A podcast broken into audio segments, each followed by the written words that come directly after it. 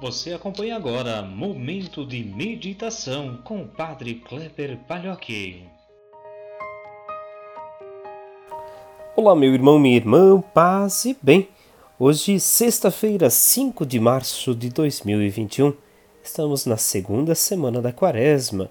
Peçamos a Deus que olhe por cada um, cada uma de nós, nos ajude também a encontrar o caminho certo. Rezemos. Concedei-nos, ó Deus Todo-Poderoso, que, purificados pelo esforço da penitência, cheguemos de coração sincero às festas da Páscoa que se aproximam. Por nosso Senhor Jesus Cristo, vosso Filho, na unidade do Espírito Santo. Amém. O evangelho que nós rezamos hoje é de Mateus, capítulo 21, versículos 33 a 43 e 45 a 46. Naquele tempo, dirigindo-se Jesus aos chefes dos sacerdotes e aos anciãos do povo, disse-lhes: Escutai esta outra parábola. Certo proprietário plantou uma vinha, pôs uma cerca em volta, fez nela um lagar para esmagar as uvas e construiu uma torre de guarda. Depois arrendou-a a vinhateiros e viajou para o estrangeiro. Quando chegou o tempo da colheita, o proprietário mandou seus empregados aos vinhateiros para receber seus frutos. Os vinhateiros, porém, agarraram os empregados, espancaram a um, mataram ao outro e a terceiro apedrejaram proprietário mandou de novo outros empregados em maior número do que os primeiros, mas eles os trataram da mesma forma. Finalmente, o proprietário enviou-lhes o seu filho, pensando: Ao meu filho eles vão respeitar.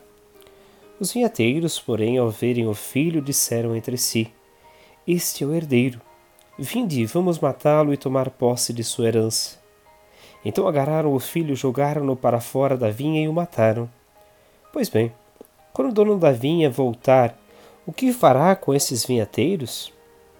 Os sumos sacerdotes e os anciãos do povo responderam: Com certeza mandará matar de modo violento esses perversos e arrendará a vinha a outros vinhateiros, que lhe entregarão os frutos no tempo certo. Então Jesus lhes disse: Vós nunca lestes na Escritura? A pedra que os construtores rejeitaram tornou-se a pedra angular. Isso foi feito pelo Senhor e é maravilhoso aos nossos olhos.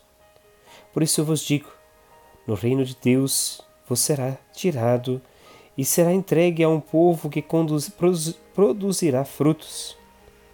Os sumos sacerdotes e fariseus ouviram as parábolas de Jesus e compreenderam o que estava falando deles.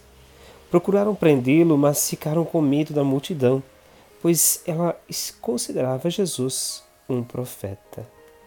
Meus irmãos, minhas irmãs, a parábola que nós ouvimos hoje de São Mateus nos chama atenção, é, em especial, para o ministério vivido, vivenciado pelos sacerdotes.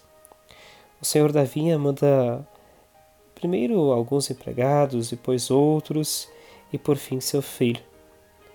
Os vinhateiros matam uns, espancam outros, até o filho eles matam com este desejo de se tornar donos do que não é deles.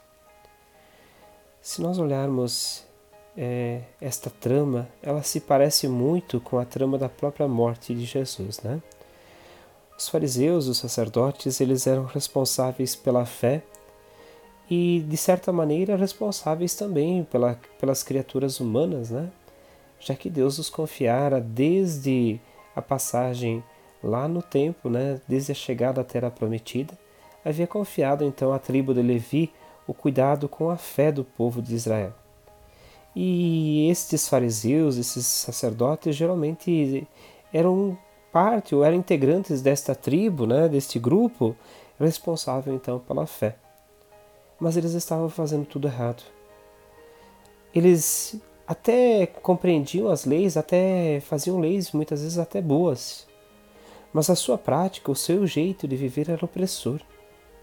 Estavam escravizando o próprio povo do Senhor. Dizendo de outra maneira, usando-se da parábola, né?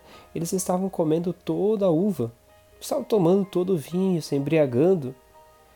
E aí não aceitavam que ninguém chegasse e falasse o contrário. Nós olhamos a história do povo de Israel e a gente vê quantos profetas chegaram até eles apontando seus erros e eles nada faziam, a não ser matá-los matava e matava. Né? Então, esta experiência de fé dos sacerdotes era algo que os denegria. Hoje é importante nós também olharmos para a nossa vida de fé. Não somente padres, bispos, enfim, quem coordena a igreja, mas todos nós. Por onde estamos caminhando? Onde está a nossa fé? Deus é central na nossa vida? Nossa oração, nossas relações, colocam Deus em primeiro lugar? Ou às vezes se mostram egoístas, arrogantes, cheios do desejo de possuir tudo aquilo que vem de Deus e assumir como nosso. Quem sabe hoje seja o dia da gente também ser um pouco grato a Deus por tudo aquilo que Ele nos deu e as relações que Ele nos propiciou. Que Deus nos abençoe e nos guarde nesse dia, Ele que é Pai, Filho e Espírito Santo. Amém. Um grande e fraterno abraço, uma ótima sexta-feira. Nos encontramos amanhã.